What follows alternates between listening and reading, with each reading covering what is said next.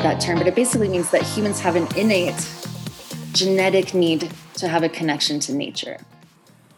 And this is like it's like might as well be like a law of science right? It's like and i'm fascinated by the fact that we don't learn this in exercise science or exercise physiology classes. We just it's not part of the curriculum.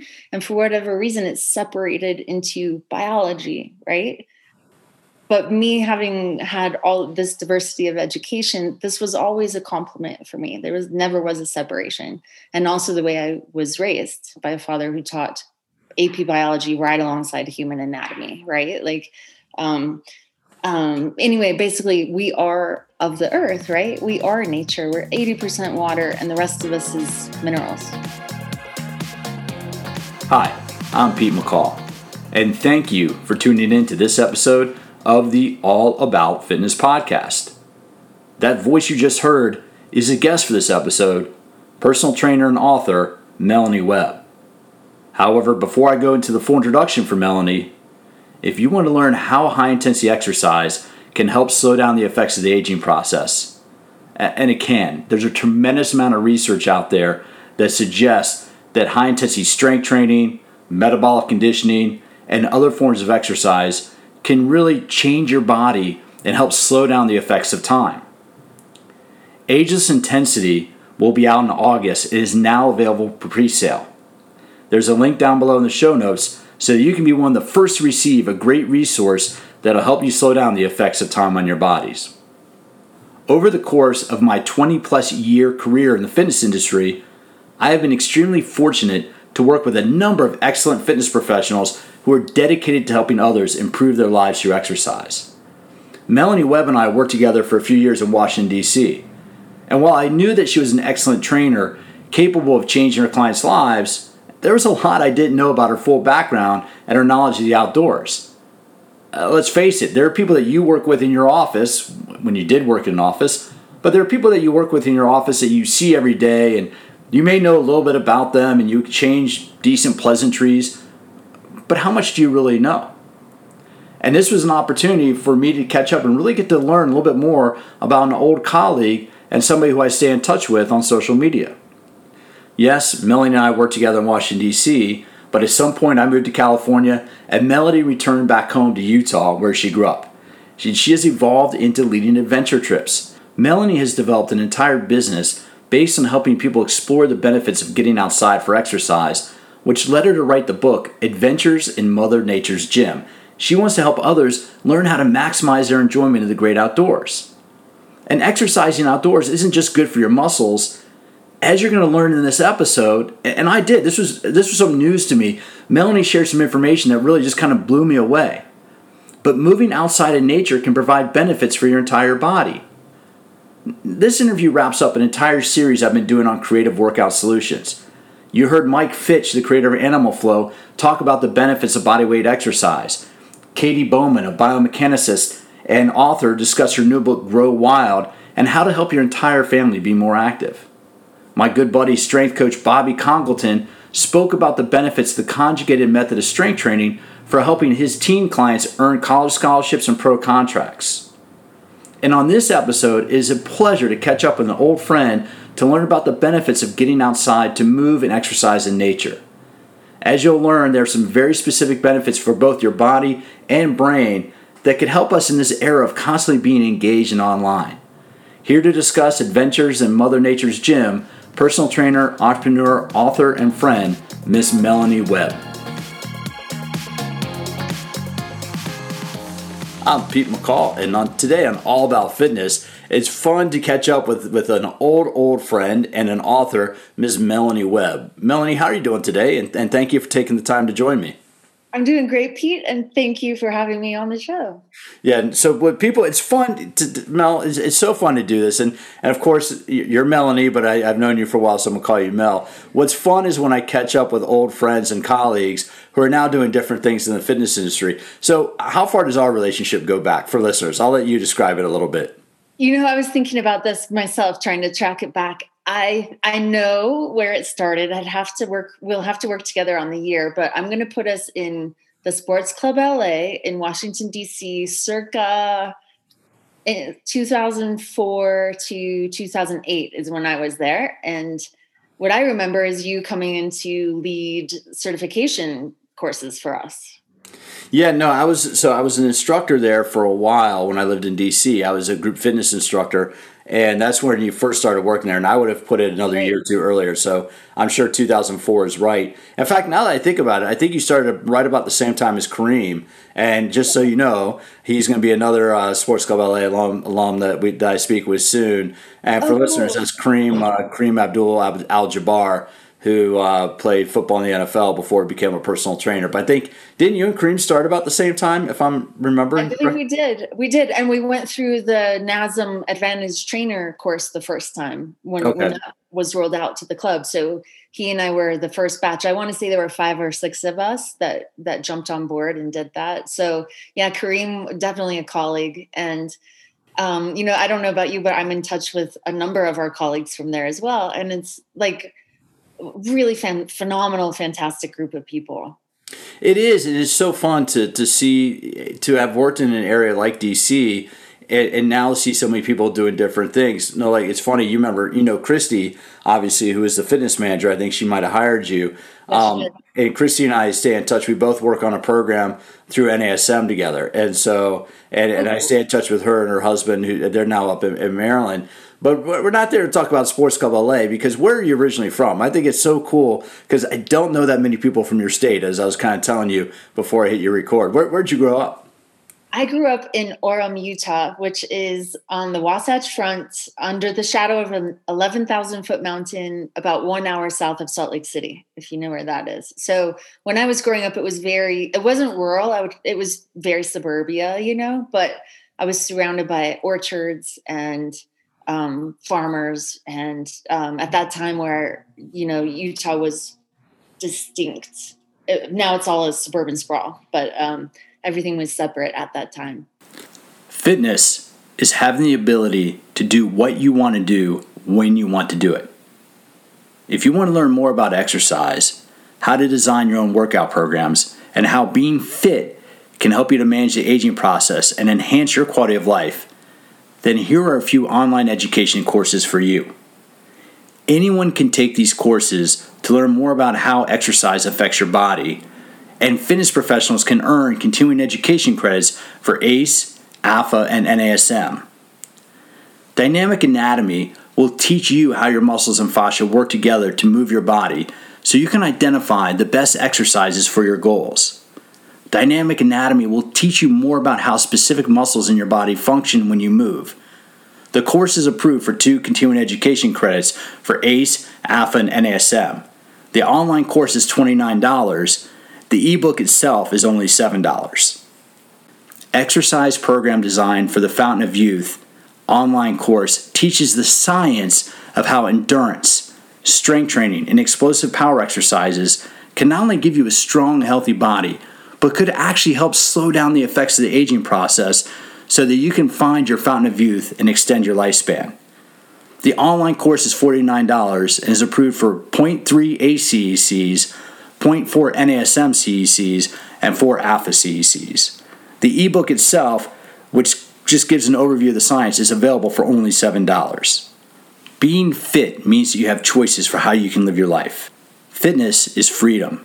Each of these resources is created to help you learn how to use exercise and fitness to enhance your quality of life and extend your lifespan.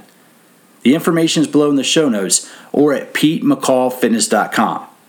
Now let's get back to the interview. Well, what many people don't know, and, and the reason why I know Orem, Utah, is Orem is my middle name. It's a, a, a Scottish name from it was my father's middle name.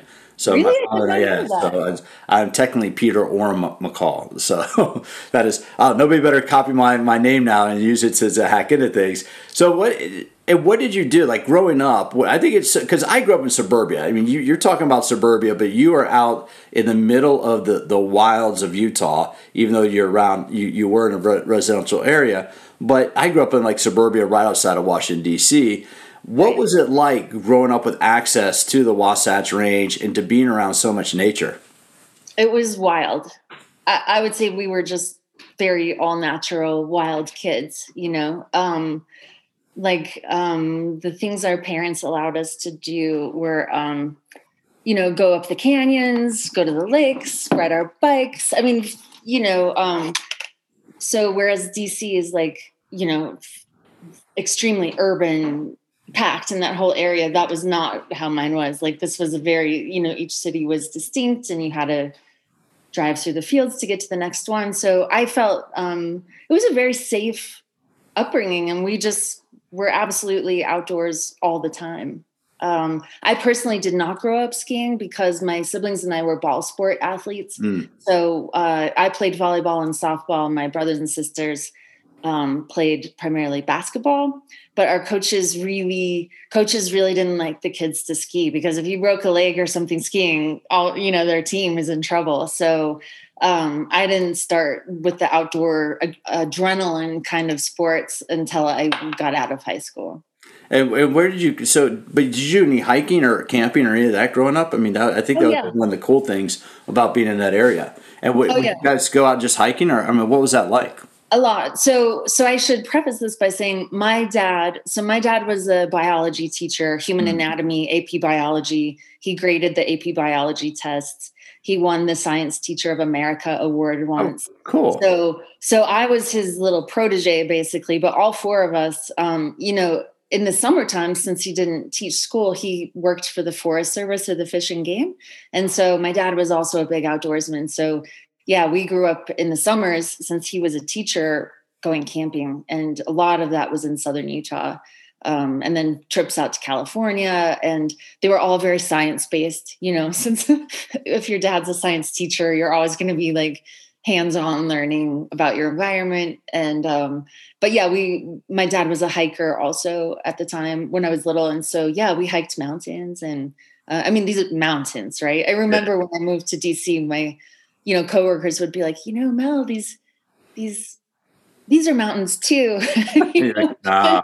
Appalachians don't like, hold a candle. The, the, the, Appalachians don't hold a candle to uh, to what it's out in Utah. It's very, it's just very different. This mountain range is much younger. It's much more raw and you know, a lot more rocky and dangerous, frankly. so, I well, I, did, I, obviously didn't know that about your dad. I think that's so cool, and it's cool to hear you brag on him a little bit. I think that's, I mean, to, to win Teacher of the Year, and just yeah. just so I can tell you, Mel, I'm a girl dad. I have two girls, and and I don't know if you know this. I mean, uh, do you live near your dad now? Now that you're back in Utah? We're about an hour away from each other now. Mm-hmm. So you still see him relatively often? Yeah, I see him several. Yeah, yeah. I wouldn't say every single month, but I, I get down there. Yeah. But you see him see him often enough. Well, I, the reason why I say that is just so you know, you I I know you're you're a full grown adult, but your dad is always looking at you like you're that little three year old holding on to you know holding holding his two fingers with your hand. Because I know no, I, I told my daughters that no matter how old you become, no matter how successful you become as a father, I'm always going to look at you as that little two to three year old holding. I mean, just so you know, that's that's your dad, who loves you and supports you to the end of the days, your dad is always going to look at you as that as that little girl. Do you ever do you get that sense? Am I wrong in that? I get that sense every time I bring a guy home. he just won't have anything to do with them. like he's just over it. well, just just so you know, that's what's going through his mind when he sees when he sees a guy come in. I'm sure I'm sure you, you're dating nice gentlemen who are very who who are, are very good guys but as a dad, he's going, "It's just my little three year old there, and this is my yeah. little three year old." I mean, I just, I just let you know now that I'm now that I'm in those shoes of of knowing what that's like with a girl. Well, I think that's cool. Now, where do you live now? Because we knew each other from DC, and we've each migrated out to the West Coast. Yeah. But obviously, I'm in Southern California, and you're back in Utah. But what part of Utah? I'm in Park City now. So I, I, like to say, you know, when I first came back here, I didn't really know where to land. so initially I was in southern Utah for a while and I've kind of moved my way around this giant mountain range. So, uh, but I am in Park City now, where I just love the lifestyle up here. I'm only 30 minutes to Salt Lake City, and um, but I can be skiing in 10 minutes if I want. So, to. do you have a season pass? Do you have a pass? Oh, yeah. Yeah, and now I have a vague recollection. Am I wrong in this? Do I remember you having a cast? I want to say your arm. For, was that from snowboarding once upon a time? No, that was an old softball injury, actually. So softball and volleyball players get lax shoulders okay. and they dislocate. So actually, And you do remember correctly, I had Okay. a surgery when I was in DC to stop it from dislocating. Um, basically, I, I was playing in one of those c- competitive red red sippy cup or Zippo cup softball Wow. leagues on the mall and swung the bat. And this was, you know, I'd been playing baseball or softball since I was like seven years old. And I was about, I was 30 at this time, and my shoulder just ripped out of the socket Oof, oof, oof, oof. it was a bad one and um, i worked for a long time with physical therapists to get it to stop dislocating and it just it didn't it would pop out when i sneezed and so anyway yeah i had surgery it was a pretty major surgery there Yeah, I remember you being in a cast for a while, but maybe that maybe because I knew you were a snowboarder that that's that's why I associated with it. I, for some reason, I thought it was a snowboarding injury. Um, i think the snowboarding didn't help Yeah. it Probably didn't did. help but it did happen swinging the baseball bat so oh, really? That that's what caused it. yeah Oh, wow. I just I didn't realize that. Now, are you a skier or a snowboarder? I should should ask that. Well, that's a good question. I snowboarded for about 20 years and it sounds like a really now I sound super old, but now I switched over to skiing about four years ago because I just needed to watch myself learn a new sport. Like Mm. my athlete brain and body needed to adapt and be challenged. And, you know, when you lay in bed at night and rehearse your performance and like think about how you can improve. And I, as a snowboarder, I just wasn't getting that anymore. And and I also that part of me that has a shoulder that dislocates, like I just really didn't want any more of those body slam falls. Even if you get one a year, it's still one a year, you know. So I just felt it was the right time to start learning to ski. Interesting. No, because I grew up I grew up skiing, but of course East Coast hills, nothing like nothing like what you have in, in Park City. And I haven't gone back to the snow. The funny thing, as a high as a kid in high school, I did a lot more days in the snow than I have as an adult, and I had no money back then. But now it's the time, right? It's like, do I want, really want to take two days, three days to go somewhere and go skiing and then and do that? So it's not really like I, you know, it's it just hasn't been that important to me. Now, one of the things, Mel, that, that I want to have you on the on the podcast for, because we've been connected through Facebook, and what what I really have enjoyed seeing is this business that you've evolved, that this business that you've grown into, and talk about that a little bit because you you do fitness, you're still a personal trainer, but you've kind of evolved a, a whole nother. Business. What what are you doing now? What what did you kind of grow into when you returned back to Utah? Well, what I what I grew it's funny what I grew into actually started in DC, but it came out of my roots of being from here and this lifestyle that I felt like I had missed. You know, like moving from somewhere like this uh, where there's really a nice work play balance, and then going to DC where all of a sudden it was just work, work, work, and I could squeeze in a run, but then it was work, work, work, and so I would frequently take adventure trips, and my clients would watch me go do these things, and they eventually started either wanting to come with me or asking me to plan their own trip and guide them. And so I started putting the root whole fitness adventure my business. And I, uh, I remember coming up with the name. I was driving somewhere. I think i was going to form the llc and i called my brother. I was like i don't know what to call this thing. So we just came up with that name on the fly soul fitness adventures. And it was basically a, formed as a boutique tour operator with the you know the slogan is like where health and wellness meets the outdoors. And so um and it and it evolved like basically these bucket list trips but i would train my clients and get them ready for it and then i would take them on it. And and once i moved out west again now all of a sudden i could really access it on a regular basis. It was no longer just let's plan a big trip six months out and go do it. It was like okay now i can really do this as part of the integrated training for my clients Do you hear that? No, you barely hear a thing. This is a new Accelerate percussion massage gun by NIMBL. I've been using this for the past few weeks and absolutely love it. First, as you can tell, it's not that noisy. If you've ever been in the gym and wondered who the heck is using an air hammer only to find out it's one of those massage guns, you know how loud they can be. This one is super quiet, which means you can use it around other members of your family when they're asleep, either late at night or early in the morning. I saw the first one of these back in 2007, and the cost was more than $2,000. And the prices come down substantially. The way a massage gun works is it activates the muscle spindles and the Golgi tendon organs in your muscle tissue to help relieve tension. There's some great research out there. I've read it. Trust me, I am loving this massage gun. And if you love to exercise, if you love to work out, if you love to push yourself, and you want good sources of recovery so you can get back to that next workout, I highly, highly recommend the Accelerate Massage Gun by NIMBL. There'll be a link down below in the show notes. Because you're you listen to All About Fitness, because you're an All About Fitness listener, use code AAF20. That's AAF20 to save 20% on the purchase of an Accelerate NIMBL percussion massage gun of your own. If you're looking for a great source of recovery, I highly recommend it. Information is down below in the show notes. Let's get back to the interview.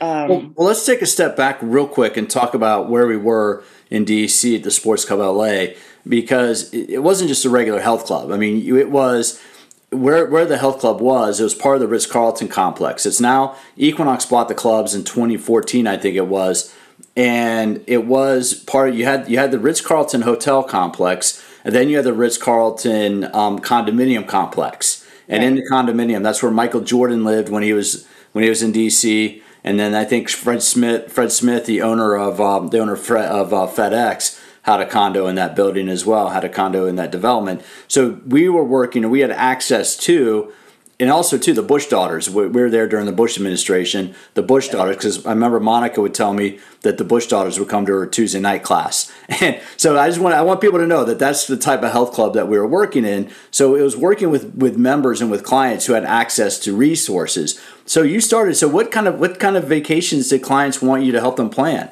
What, what where'd you get started with? Great question. So my very first one ever, uh, and this was re- this was really fun for me. Um, I had a number of clients who would go sign on to big group trips with big tour operators and go international and go cycling and wine tasting, right? Um, and and then they would come back, or they would go to the big spa retreats like um, Rancho La Puerta, or um, you know these five day immersions, and then they'd come back and be like, "Well, I didn't really love it. Like I was just plugged into their program, and they weren't doing what I wanted to do. Right? They weren't these private, customized experiences."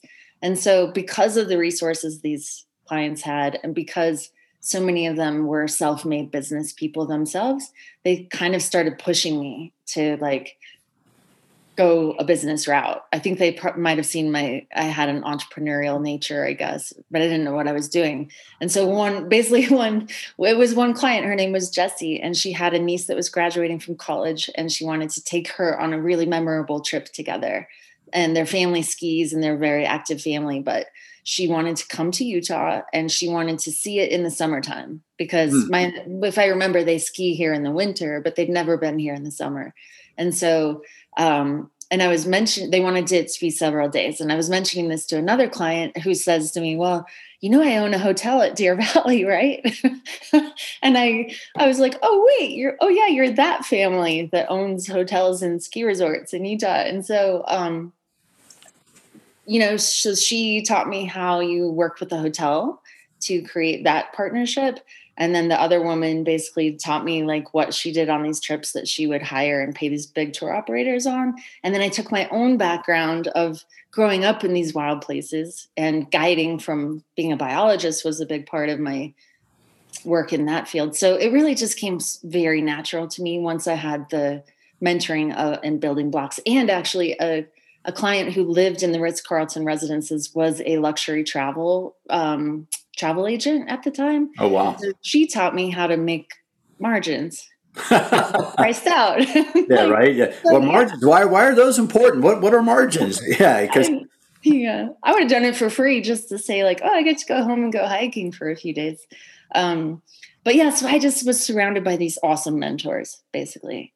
That's so cool. Now, real quick, it's funny you mentioned Rancho La Puerta, so I'm going to do a quick plug here. But I just signed on. Um, I'll be announcing this later on the podcast in future episodes. But I'm going to actually be doing a week there in September of 2021 to with the with the, the release of uh, Ageless Intensity. So I'll be doing a full week at, at Rancho La Puerta as one of the guest instructors and a guest speaker of where I will be going through and talking about smarter workouts and talking about ageless intensity. So for listeners, you can kind of keep an eye on that. Rancho La Puerta is this great spa just over the border near Tecate, Mexico. And they'll you fly into San Diego Airport, the bus picks you up, and you spend a wonderful week at a resort in. And I didn't even think about the smell as we were getting ready for this, but you said Rancho La Puerta, so I figured, hey, plug, plug, plug. plug um, yeah, but so I'll have uh, so for listeners, I'll have information on that about if you want to schedule a great vacation. San Diego is beautiful in, in, in, September and be a great time just to get away and, and we should be able to travel by then. Now I want to come back. Now we're coming back to you, Mel. We're going to come back and focus on you. Um, well, first I have to say congratulations. Oh, thank you. They have a phenomenal reputation. I mean, they're one of the first destination spas in the U.S. at that caliber. So that is no small nod to you and your work. Oh well, thank you. And then what I'll do is uh, I also will put you in touch. I need to follow up with them anyway to just finish up the paperwork. But I'd be more than happy to put you in touch with them too, because I think you'd be perfect for doing that type of work. I mean, and that's and I mean that's one of the hidden things. I mean, that's why it's funny, Monica. And you knew my ex-wife a little bit, but Monica and I we didn't have kids right away because we were living in D.C. and she would go on these resort trips. So um, maybe one to three times a year we'd go to do a week in a resort in Jamaica or somewhere in the Caribbean where she was the guest instructor and we got to stay for free. So what people don't realize about the fitness industry is there's this whole underground economy of us being able to go be a personal trainer or be a visiting instructor. Did you ever do any of that before you started SoulFit? You know, I never did. I started thinking about it last year, actually, right before COVID shut everything down. I was speaking to a man who he's kind of like the broker between fitness people and these really luxury properties around the world and we were mm. talking about that and um and then it, i just you know unfortunately got shut down but it's something i've thought about a lot because I think you'd be perfect at that. Now, I'm gonna, again, I'm going to come back to you. I just uh, listeners might not be aware that they're already wait. You guys, you guys are fit. You get to wear sweatpants for for work for a living, and you get to go on these killer resort vacations. Yes. Yeah, yeah. that is one of the nice things. But one of the things I didn't bring this up yet, but I think it's so cool in your background, Mel. What did you study in college? Well, first, where did you go to college? I don't. I, I know I saw that in your bio, but it's not off the top of my head. Well, so I I started at a small state school called Dixie State University in southern Utah. Um, the town has grown a lot since I was there, but it's in in the very southwestern corner of the state called St. George, and it's only an hour and a half away from Las Vegas, mm-hmm. which was really great as a college student. um, yeah, right. had Las Vegas an hour and a half in one direction, and Zion National Park forty minutes in the other direction. Oh, wow. And I mean, it was Mojave Desert, Red Rock. We just, you know, studied really hard, uh, my friends and I, and then we just mountain biked, rock climbed, explored. Like it was wild and great. So I did my first two years there. Um, graduated with an associate of associate of life sciences. Transferred to Brigham Young University in Provo, um, where I was accepted into the athletic training program. And at the time, and I imagine they still do, but they had an extremely highly um, highly accredited competitive athletic training program and i wanted to be a physical therapist. Um, so getting into that program was awesome and i transferred to byu which was where i was close to where i grew up which i you know i really didn't want to go to college where i grew up. Yeah, i think everyone wants that college experience where they go away but that's where the program was so i came back home went to byu and somewhere in that program maybe maybe a year and a half in you know, at the time it was like what you had to do like 2000 volunteer hour internship. And I kind of started seeing the writing on the wall. There were two female athletic trainers in the NCAA at the time. And I just, and you, you know, the average athletic trainer was coming out um, working as a high school athletic trainer and then full-time teaching on top of that. And my, because my dad was a teacher, I'd seen how hard that was. And I was like, I, I don't want to do that. And so I switched gears and I ended up graduating. Um, I ended up going into zoology pre med, basically. So I had like three and a half years of physical therapy bound life sciences. And I ended up graduating with a degree in human biology and developmental physiology. Hmm. So I basically picked up some really hard sciences in genetics, evolution, um, natural history. And um, so I came out really prepared to go either direction whether I followed the human body route or the biology route. And that's kind of what I've done. I can't seem to pull one foot ever completely out of the other. So. Well, real quick, I just want to, for listeners, I want to talk about what an athletic trainer does. because I, I think a lot of people hear athletic trainer and they think like either strength coach or personal trainer, but a strength coach works with athletes to get athletes strong for playing their sport. The goal of a strength coach, the role of a strength coach is to keep athletes on the field and injury free. The role of a personal trainer is we help clients achieve whatever goals they have in front of them. But what exactly does an athletic trainer do? How is an athletic trainer different from those other two? Oh, great question. Well, what I would say is they have the ability to like you know, if you see athletes come out and they're all taped up, if they have an injury, you're doing some modality work like hot cold treatments, um, taping joints, assessing injury on the site. Like, so you're an athletics trainer is at the games, at the practices, making sure those athletes are safe.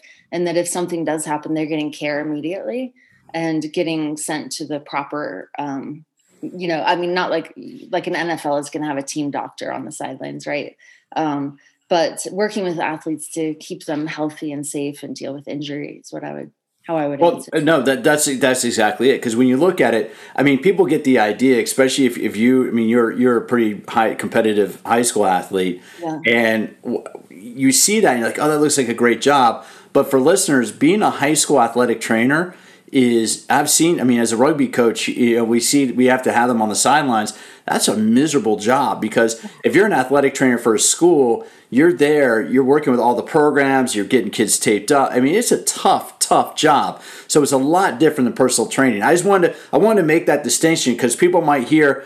I've heard people reference to us as personal trainers as athletic trainers. It's like, no, we're not athletic trainers. And I've heard people reference to strength coaches as athletic trainers. It's like, no, those are different worlds. So I just wanted to take a moment to, to separate those worlds. But what did you do for a couple years um, before you got into fitness full time? What was your? Because I think that's such a cool thing. Yeah, well, so I graduated from college, right? Took me five and a half years by the time I got out with that with that mixed bag of of specialties.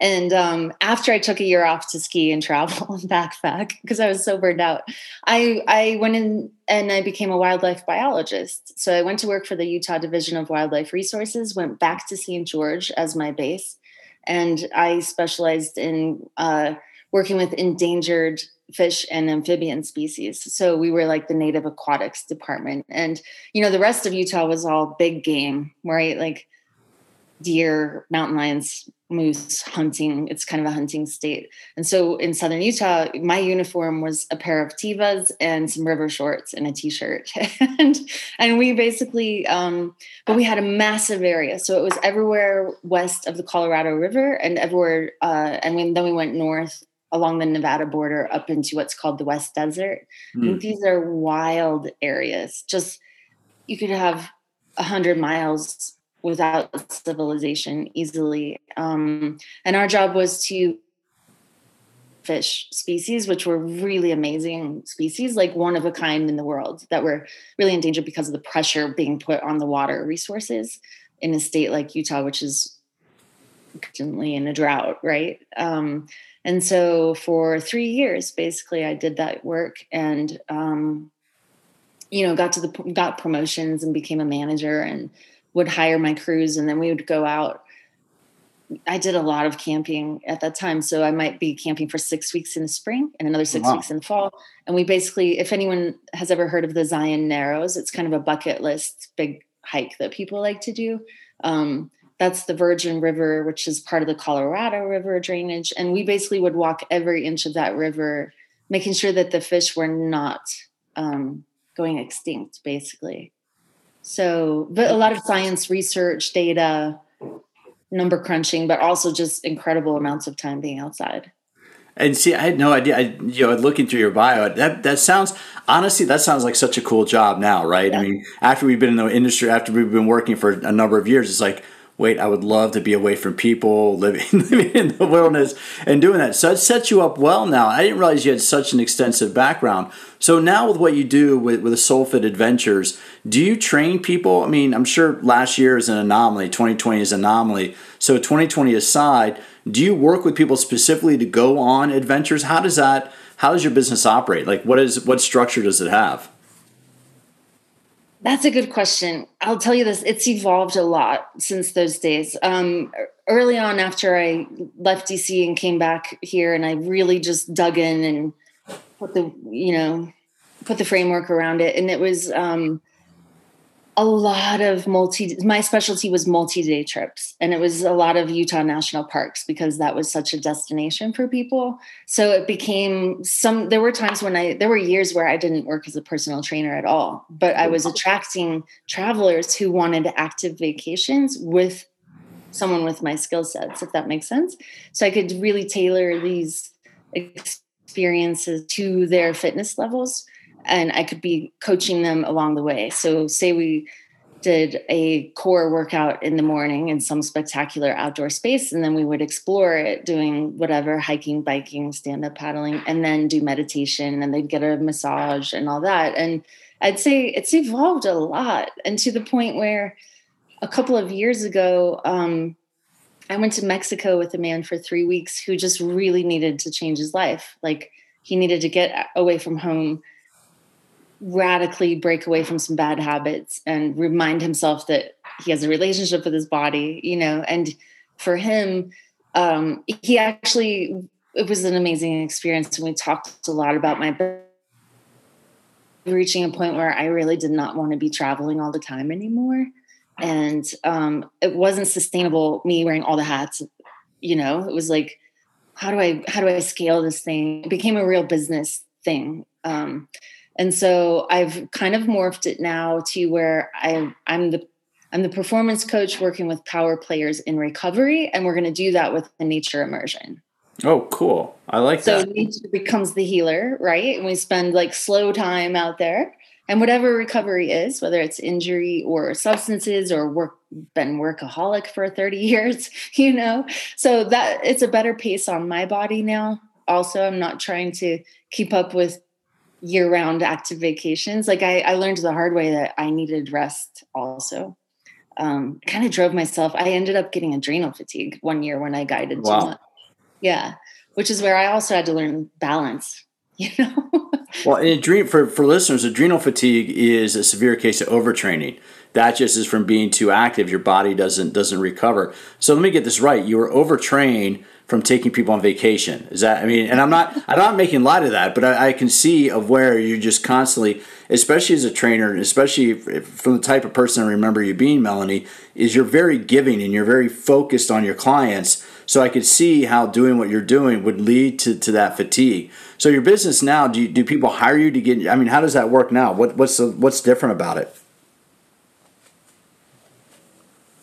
Yeah, so the difference um, I rarely put out as I really put out a set of dates that says like, "Hey, come to this trip I'm doing." I I haven't been successful at all in that model, which you know you see a lot of people being very successful at that, and I'm always like, "How come I can't do that?" But I think it's because who I am as a person, and and as thank you for that compliment. Like I'm all there with that client, like like I am very giving and supportive, and and something about my nature really gets behind people in that setting like probably that athletic trainer that studied the injuries and the healing and the part of me that's been injured a lot i can really bring that forward and support people. So yeah they're basically coming to me saying hey i'm coming off of whatever this thing is and i'm trying to create this new lifestyle and good habits around it and i really need some support right now. Um, and so i'm integrating with their medical team if there is one uh, most of the time there is one and there was you know a lot of trainers know this that your clients probably have a physical therapist or an orthopedic surgeon at some point in time and you've got to t- communicate with them and find out what the contraindications are. And um, it's just all it, it's really amazing because it's all of my background coming together and it's all of my life experiences coming together. And it means i don't do the same volume of clients that i used to. Um, like now i and I probably only have them for a short period of time um, before they're weaned and ready to go. Um, but that's a better pace for me now than after burnout, like I had with the constant travel. And now I can travel again because I want to.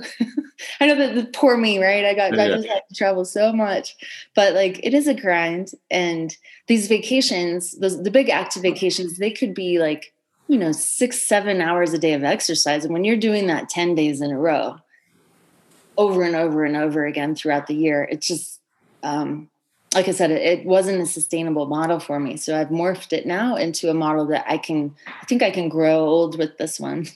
but we're not getting older. No, we're staying the same. Everybody else is changing. We're we're staying the same. Now, real quick, what's what are the benefits? What are the, you, you talk about recovery and different methods of recovery, but why is nature so important? What is it? What's so restorative about getting out on the trails, whether it's for a hike or whether it's for a mountain bike? But what what's so restorative?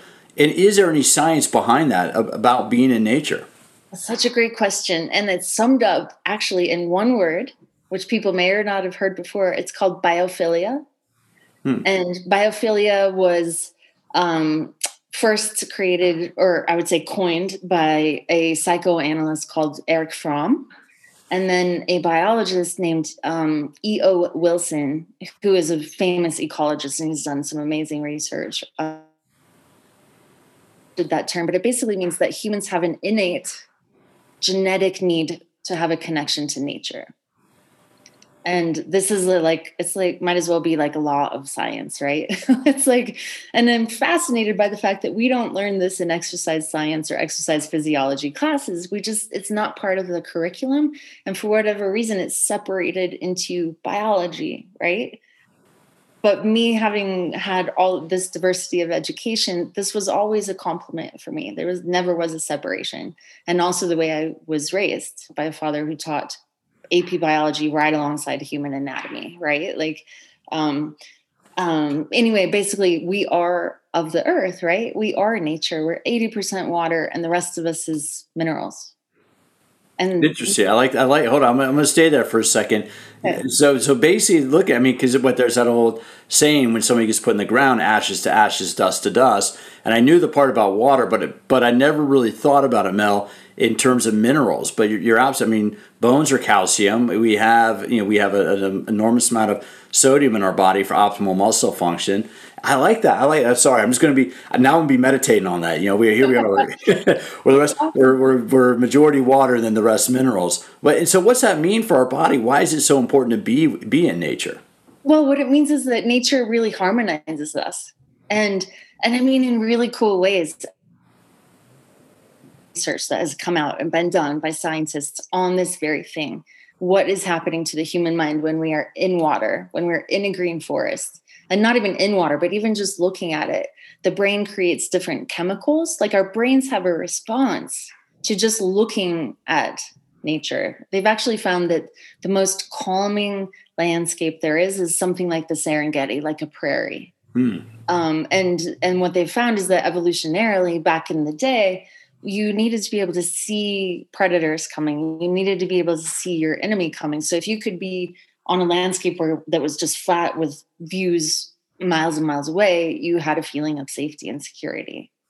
And and it's really interesting because this is our evolution right? This is how so many centuries worth thousands and thousands of years of our human ancestors lived. So that is in our dna it's in our genes but now we're just kind of industrialized and we're not interacting with our nature as much anymore so Huh. Um, what I'm advocating for is let's this is biology this is how we're meant to be living with a connection like a real personal hands-on connection to nature well i'm just sick because we are talking for a minute or two before i hit record and i know listeners you, you said you, you've heard some of my podcasts where i talk about mountain biking but that's one of the things i love about where i ride is i ride on it's it's, it's in the coastal range in north county san diego and it's about it's not it's not far, but it's, it's a it's a 40 minute climb. But at the top of the climb, you see I can see all the way to Dana Point, which is up in southern Orange County.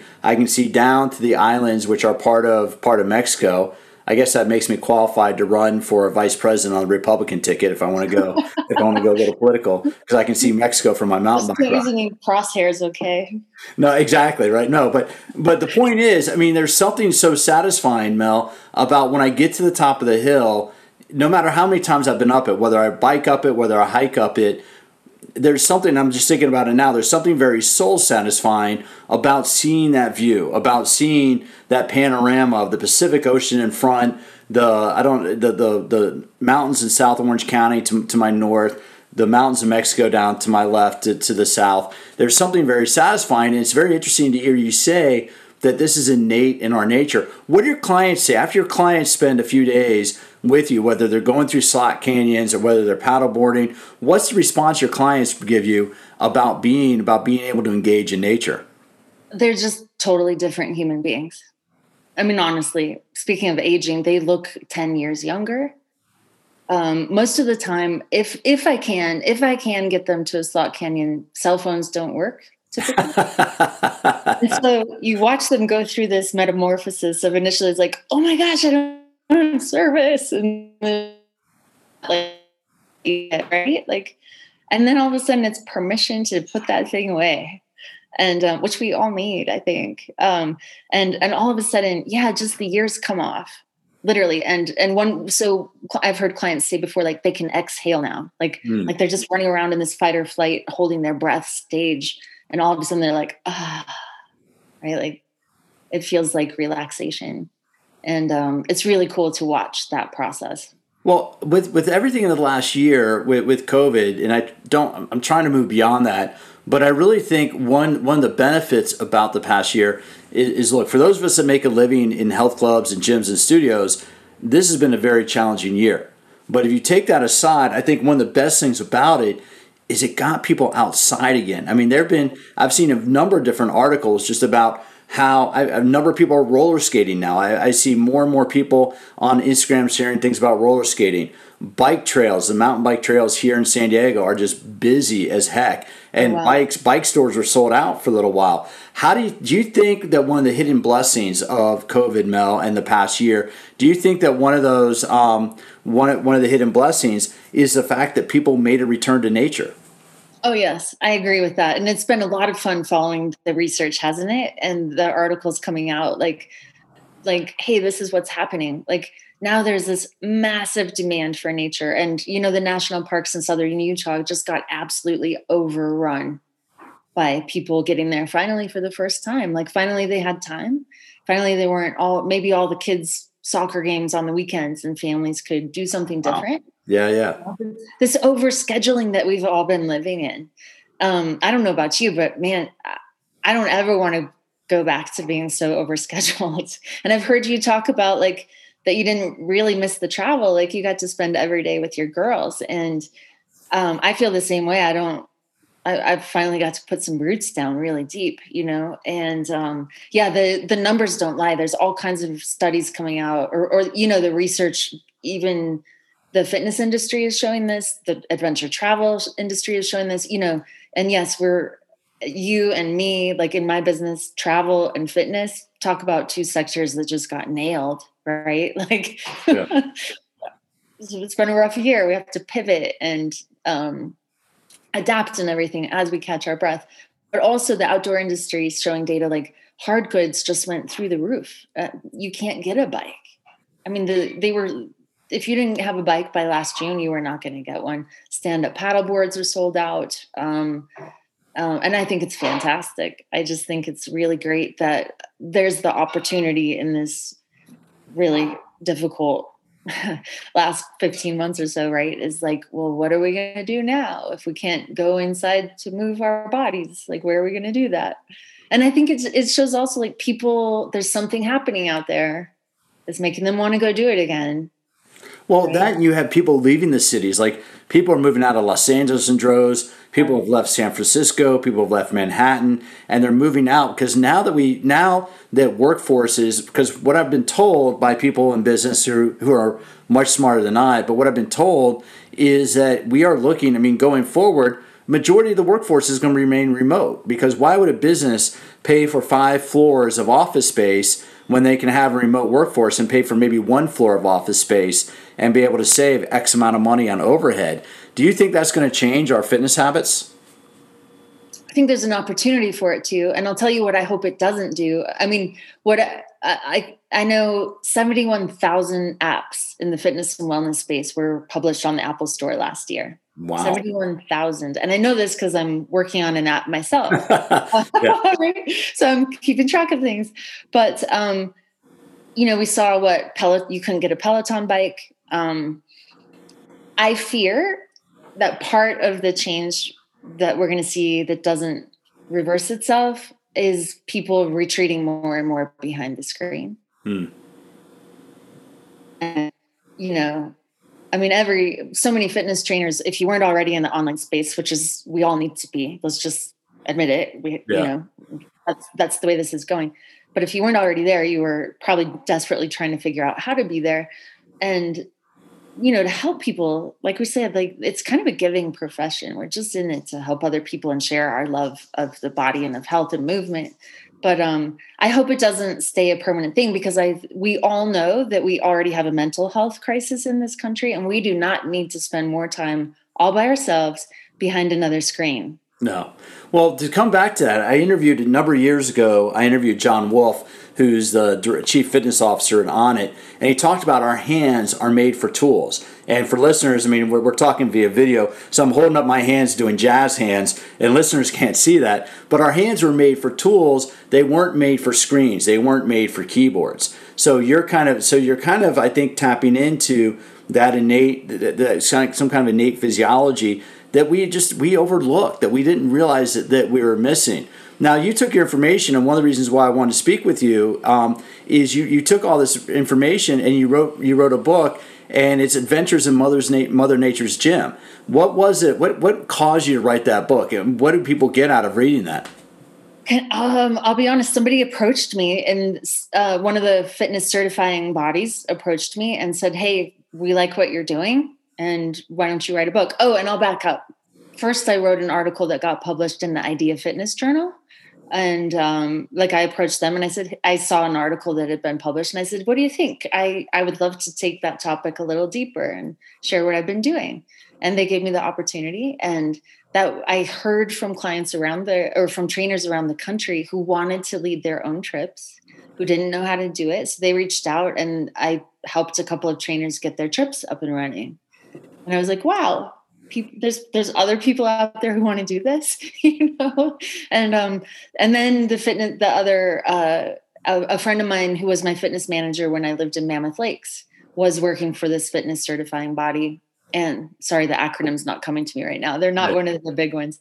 And um and so she reached out and said hey we we like what you're doing. Why don't you work with us? And we'll be your marketing distribution partner. And that was a number of years ago actually. And um and I was like, well, I never thought about it, but I'd love to try, right? And I had some writing chops from my former career as a biologist and environmental consultant. I wrote a lot actually, and I'd written a couple of short stories as a guide that got published. So, oh, cool. Writing, writing was one of those skill sets that somehow I have, and so I sat down and I, I actually partnered with. Um, at the time, I was going to write it as an interactive online platform. Um, which was kind of ahead of its time. Now that's pretty common, but six years ago it really wasn't. And I partnered with some educational, they were what master's degree in educational technology or something. So they helped, they guided me how this thing should be ordered. And you know this from writing your books. Like, okay, so you have all this information in your head and you need to breathe, do a brain dump, but how do you organize the thing? Um, and so I worked with them and they guided me um, in how to make this thing a proper course um, but it was really the writing process went very quickly. It took me about six weeks to just sit down and say, what have I been doing? And who do I look to for research and let me cite them? And so there's, you know, several pages of citations in the back. And um, it's been a bumpy road. I finally, finally published, self-published it um, a year ago, a year and a half ago. And it's on paperback on uh, paperback on Amazon.com where it's available to everybody. And I hope consumers and people interested in this will read it also. And then I've created a course uh, out of it as well for personal trainers and that's Wait, you, have, you got a book on Amazon. Amazon sells books. What really? I know, crazy. no, I mean considering that's what that's what it started at. And what can people learn? I mean, what do people learn from Adventures in Mother Nature's Gym? I mean, a lot of listeners out there might be, well, I'm not a personal trainer, but they might be interested in, in taking an adventure vacation because I don't know if you, you, you realize this, you, you probably do, but one of the biggest things to blow up in the last year, maybe a couple years, uh, is overland camping, where people have they have tents now on their vehicles. I was wondering what all those things were. I, I started seeing on the tops of trucks and jeeps. So you have overland camping, and then you have these killer vans like the Mercedes Sprinter vans oh, yeah. that are like upwards of a hundred, you know, hundred thousand dollars. And you, so you have this whole evolution now of people looking to get outside. But what what can people learn? Is it can consumers get something out of adventures in mother adventures in Mother's Nature's gym? Yeah, I'm really glad you asked that. The answer is yes, and and I actually just sent the book on a tr- on a trip with a travel writer who is camping her way down the south, and I and she's actually a fitness person too. And I said, hey, I would love to send you this book as your road companion, and you can be staying consciously healthy as you're doing this thing, right? And so, what's in the book? I break it down into basically mind, body, nature. So it's full of meditations and different mindfulness activities that you can do in green spaces, in water spaces, and then I include the desert because that's where I spend so much of my time. Um, the idea is okay, you know, like I realized I can't just go, go, go all the time. Like recovery is an essential part of my well-being right so say somebody's out there cycling and i mean we could try it with you you take your your uh, did you say 40 miles? 40 minute, 40, 40 minutes. Yeah, not 40 miles. straight, then, well, it's straight uphill for 40 minutes and downhill for 15. So yeah, yeah I wouldn't be able to do that for 40 miles, but thank you. Um, but it's like, okay, so, so what's something you could do as you're looking at the ocean that not to say that just plain looking at it is not enough because it absolutely is, but you can go deeper. And if you're a family out there with kids and you want them to know about the planet and you want to instill in them uh, an ethos that cares about the planet beyond just plain eating organic food and recycling, right? Like, no, what is this planet? And what, you know, if we're made out of it, how can we actually interact with it? So there's a bunch of activities like that in the book. And there's, and it talks about like what's happening up here. Okay, like um, what are what are some of the names of our chemical of the chemicals that our brains releasing that actually causes us to be relaxed if you're interested in that? But then what it does there's actual trip planning tools in here like okay well how do i pick a place in my own forget about go, doing some massive trip right? What's in my own backyard? What's where's a state park within an hour of my house that me and the kids can go to for half a day? And what are we going to do when we're there and maybe what is a workout we can do before we paddle so that we don't get so sore because we sit at a desk all week and now this is going to be an activity. So there's also an exercise library with about 40 exercises in there just mine just the mat workouts you know? Um, and that's part of what i'm adapting to put into an app too. So um, that's the gist of it mind body nature these three things and how do we how do they interplay with each other well, I love that, Mel. And, and, and from watching you from a distance again via Facebook, I'm not stalking you. Don't don't don't. No, no, we're Facebook friends. But, but, yeah, but but watching you from a distance and seeing you post on that, I'm I'm approaching 50. I turned 49 this year. My kids are young. They're they're in first and third first and third grade. They'll be in second and fourth grade next year. And I'm really looking ahead in the next 10 years. And there's a whole trail network from right here you would know it. I'm like pointing to it like you can see it for, for, for people that might see this on youtube. I'm pointing to it but there's a whole trail network that goes from about um, solana beach all the way up into the hills up in, in East San Diego County. They're putting together a series of trails that you can do. And so what I've told my daughters is like as you get older, I'm trying to get them into like little day hikes. And I love that you said start local. You don't need to plan some huge adventure vacation, but I'm trying to get my daughters so what I want to be able to do with them is as I hit 50 and they hit their teens if they want to spend time with their dad, I'm hoping they do, but that we can go out and do some of these hikes. I want to do this whole trail. I don't want to do it all at one time, but I want to do it in chunks and make that our goal as they get older together and, and be able to do that. And one of the things that we did recently for spring break was I took them up to Joshua Tree. I'd gone to Joshua Tree quite a few times when I was in college in Southern California, and it was so cool to go back to Joshua Tree and to take them there. And, and I just had a very loose plan. Both daughters like to climb. Always went and climbed a couple piles of rocks. But real quick, as we get ready to wrap up, what is it?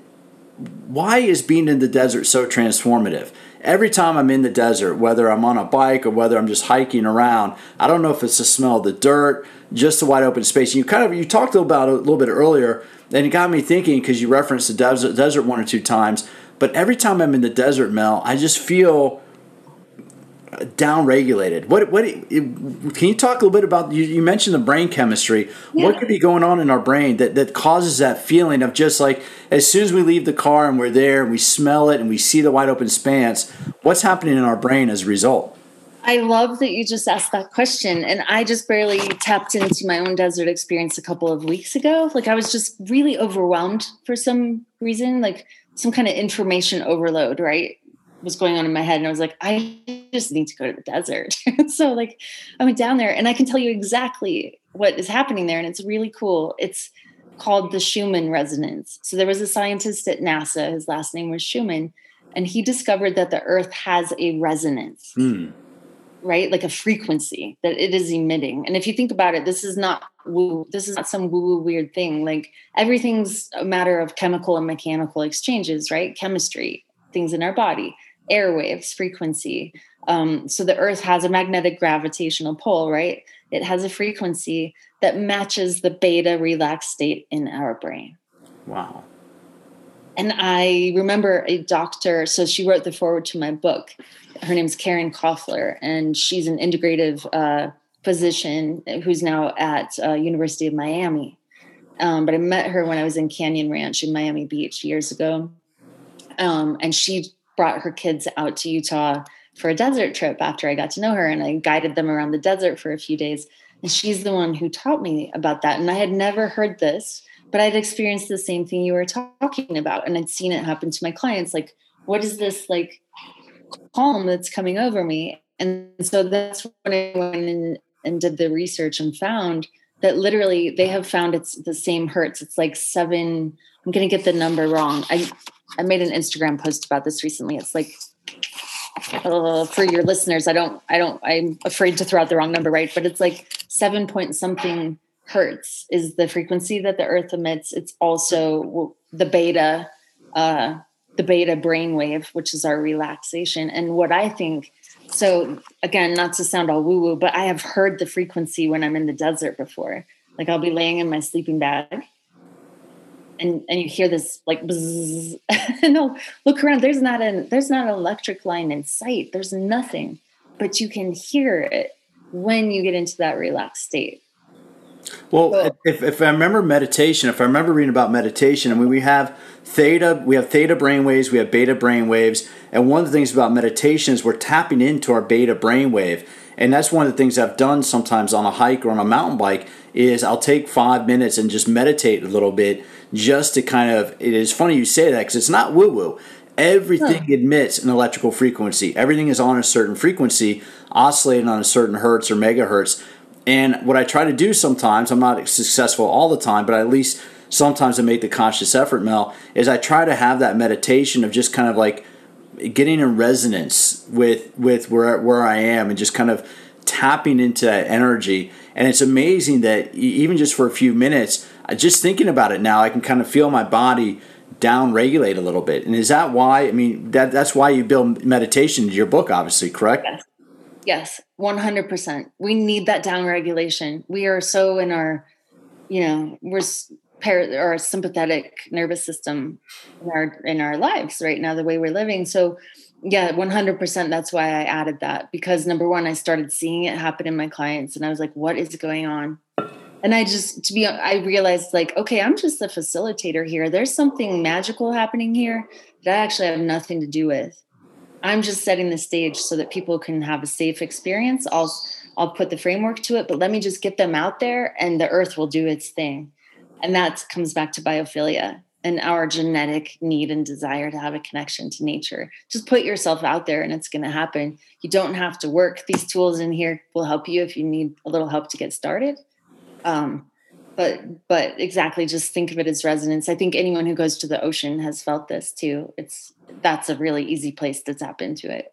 Well, I can tell you there's a hill in, in Encinitas I come over that as soon as you crest the hill in a car and you see the Pacific Ocean out in front of you, automatically I can just feel whatever I'm whatever I'm you know, whatever however I might be feeling. I'm usually pretty chill, but even just coming over that hill and seeing the blue of the of the Pacific Ocean, it just is automatically like ah, you know, I live in North County, San Diego, so what do I have to be stressed about? No, it's funny to hear, but it's funny to hear you put that. And and to wrap it up here, Mel, I want to say a huge thank you for I, when I saw the book had come out and following your work. I, I I put it in my mind. I actually wrote it down on a list I keep of potential guests that I wanted to have you on in spring of 2021 because I wanted you to get people like motivated to go outside. So I'm a little late in contacting you, but we're gonna put I'm gonna post this in May of 2021. So I really it's so funny because I can't remember if I was hiking or on a mountain bike, and all of a sudden, boom! I was like, I gotta contact Melanie. I gotta get and and then literally within 24 hours, you sent me that message. So whatever frequency we were operating on, we were on the same vibe. So I want to say thank you for that reminder. Um, and then, but where can people get more information about what you're doing? Where can people? Obviously, they can find uh, Mother Adventures and Mother's Mother's Nature Gym. I'm saying I'm saying that wrong. I don't know why I can't. It's a mouthful. You Mother, it's a mouthful. Mother Nature's Gym. Mother Mother Mother Nature's. I have it written as Mother's Nature. Maybe that's why I put the apostrophe s in yeah. there. And I should I have Mother's apostrophe s instead of Mother, Mother Nature. Nature. That that that's my mistake. I apologize. But Adventures in Mother Nature's Gym, oh. that's available on Amazon. But what what are your websites and where can people get more information about what you're doing? And if they want to, and I know you're doing something different, but they want to, to speak with you about setting up their own adventure vacation, yeah. give them the information so people can find out about that. Oh, I'd love that. Yeah, and and I'd absolutely love to have have people now they can come to me in Park City. That's the cool thing about living in Park City. I can cool still do it traveling myself. So yeah. So yeah, please visit my website. It's webbwell.com. W-E-B-B-W-E-L-L.com. And uh, I have a Facebook group which I would love to invite people to as well. It's called Mother Nature's Gym Online Oasis and I'm trying to just share, you know, share health and wellness tips and things like that there. And I'm on Instagram at Soul Fit Adventure, and that's S O L Fit Adventure. So yeah, I'm, I'm, gonna have all that linked down below in the show. And Mel, it's so much fun. It's been a number of years since we've seen each other, and, and yeah. being 2D is cool, but being 3D is always even cooler. Um, but it's so fun to see what you've done and to see how you're kind of doing something so different. And I really have to say, this is such a you're doing such a cool powerful thing that I know you're having an effect, not just on the people that you work with, but just putting the energy out there. And again, I'm gonna go a little woo woo, but hey, we I am in Southern California. I'm allowed to do that. but you're putting that energy out there, and I know that's having an impact on people. So I want to say thank you for what you're doing, and thank you for taking the time to join me on the podcast. Thank you, Pete. It's been so fun catching up with you. And yes, I'll look forward to catching up in 3D. If you want to see that interview as well as hear it, you can go to the All About Fitness podcast channel on YouTube. That's right, All About Fitness podcast has its own channel on YouTube. Not only will you see most of the interviews that I'm able to, to get with my guests, but I also put up there great tips and information that you can use to learn how to use exercise to enhance your quality of life. As I said in the beginning, we, we all have those coworkers who we're friends with, we know. You exchange pleasantries with them. Hey, how you doing? Maybe you chat for a few minutes, and but you don't really know them. You know them a little bit, but you don't know them. Know them, and that's what it's like being a personal trainer, right? You might work with somebody in a gym for a number of years, but most of the time you're with a client. The other individual's with a client, and you might say, "Hey, how you doing?" You might talk for a few minutes on breaks between the hour. You know, if you have clients showing up a little bit late or, or a little bit early or whatever, but you don't really get to know people. And I've known all that to say, I've known Melanie now a number of years since 2004 when we first started working together, and we worked together for a few years. And at one point, I moved from DC to Boston, and I was an area manager for the Sports Club LA when she was still a trainer there. And we connected through Facebook like people do, and, and I knew that she'd moved back west.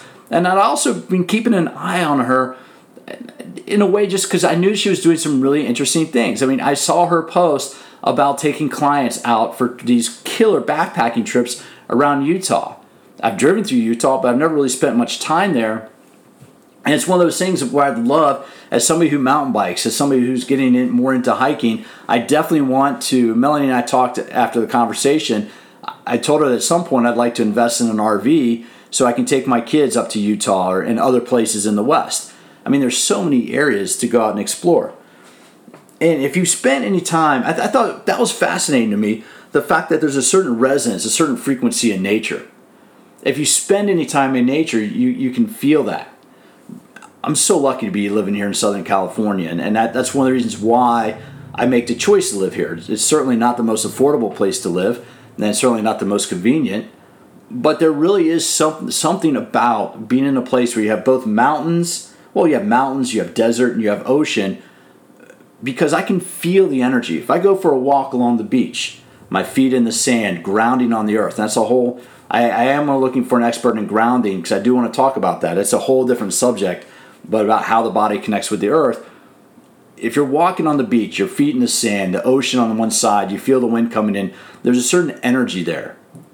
When you're up on a mountain, whether you're hiking or on a mountain bike, and, and you take a stop, you stop, you look around, you, you take a gaze, you can feel the energy. I can feel the energy coming off the mountain. And I shared with Melanie, I took my kids, I took my daughters to Joshua Tree National Monument over their spring break, and we spent just, we didn't really do any formal rock climbing, just climbing up and down boulders and I'd gone to Joshua Tree during college, went to school, went to undergrad not far from there. And Joshua Tree is one of these amazing places where you can just feel, you can feel nature, not just see it. There's a smell, there's a feel. And that's why when I saw that, that Melanie had written, written this book, Adventures in Mother Nature's Gym, that, that I knew I wanted to have her on as a guest, especially now. I, I want to do this now. It's, it's May. I'm recording this in May of 2021 hopefully you can get motivated by this to get outside. As much as I love exercise, and I love exercise in the gym, don't get me wrong. I love picking up a heavy barbell. I love swinging a kettlebell. I love everything about a gym. I've been working in gyms for 20 years. But I also enjoy getting outside. One of the reasons why I train indoors is to get outside and, and do what I enjoy. If you follow me on the All About Fitness podcast channel on Instagram, if you follow my Instagram feed, you see me. I do a lot of posting about mountain biking that's because the way I look at it, I train in the gym to be able to go do what I want to do outside. I train in the gym so I can go for a hike. I train in the gym so I can go for a mountain bike ride. I train in the gym so I can go play an old boys rugby tournament. Whatever it is. And that's why I look at it. I think so many of us that are into fitness, we, we hold the gym up as kind of like the holy grail of exercise. Going to the gym, going to the gym. And one of the reasons why I wanted to have Katy Bowman on, and one of the reasons why I wanted to interview Melanie, was to open up this concept that we don't need the gym. Same with Mike Fitch and Animal Flow. Yes, the gym is a space dedicated to exercise, and yes, we can get great workouts there, but really, anywhere you take your body, you can get a great workout, whether that's a hike, whether it's a body weight workout, whatever it is. And that's really what I'm trying to expose you to on the All About Fitness podcast. I'm really trying to get you to understand that exercise there's a lot more options for exercise than takes place just in the four corners of a gym or the four walls of a gym. Or you have more options than just the video streaming workout. That's the main thing, right? As long as you're active, as long as you're doing something, some sort of physical activity. Somebody asked me recently, do you exercise every day? And the answer is, well, that depends on what you define exercise as. I look at exercise as specific, purposeful movement. And I do that every day. Every day I at least try to go out for a 15 to 30 minute walk, at least. I don't always lift, I don't lift weights every day. I don't ride my mountain bike every day. I don't go out and do sprints every day by no stretch of the imagination. But I do have a plan for every day to go out and do some purposeful movement. That could be a walk around the neighborhood. That could be a heavy deadlift session. That could be a killer kettlebell session. That could be an awesome mountain bike ride. Whatever it is, I do have a plan to be active every day. And I really I urge you, I encourage you to do the same. Whatever activities you enjoy. Video workout, in live, or whatever works for you. That's what I wanted to bring to you. This wraps up my series on creative fitness, creative ways to do fitness. It's a lot of fun talking to these experts. I got a couple other things planned. I got some great programming coming up. If you're still listening in, engage with me. Send me an email, pete at petemccallfitness.com. That's pete at petemccallfitness.com. Check out the All About Fitness podcast channel, both on YouTube and Instagram. And as always, thank you for stopping by, and I will look forward to having you join me for future episodes of All About Fitness.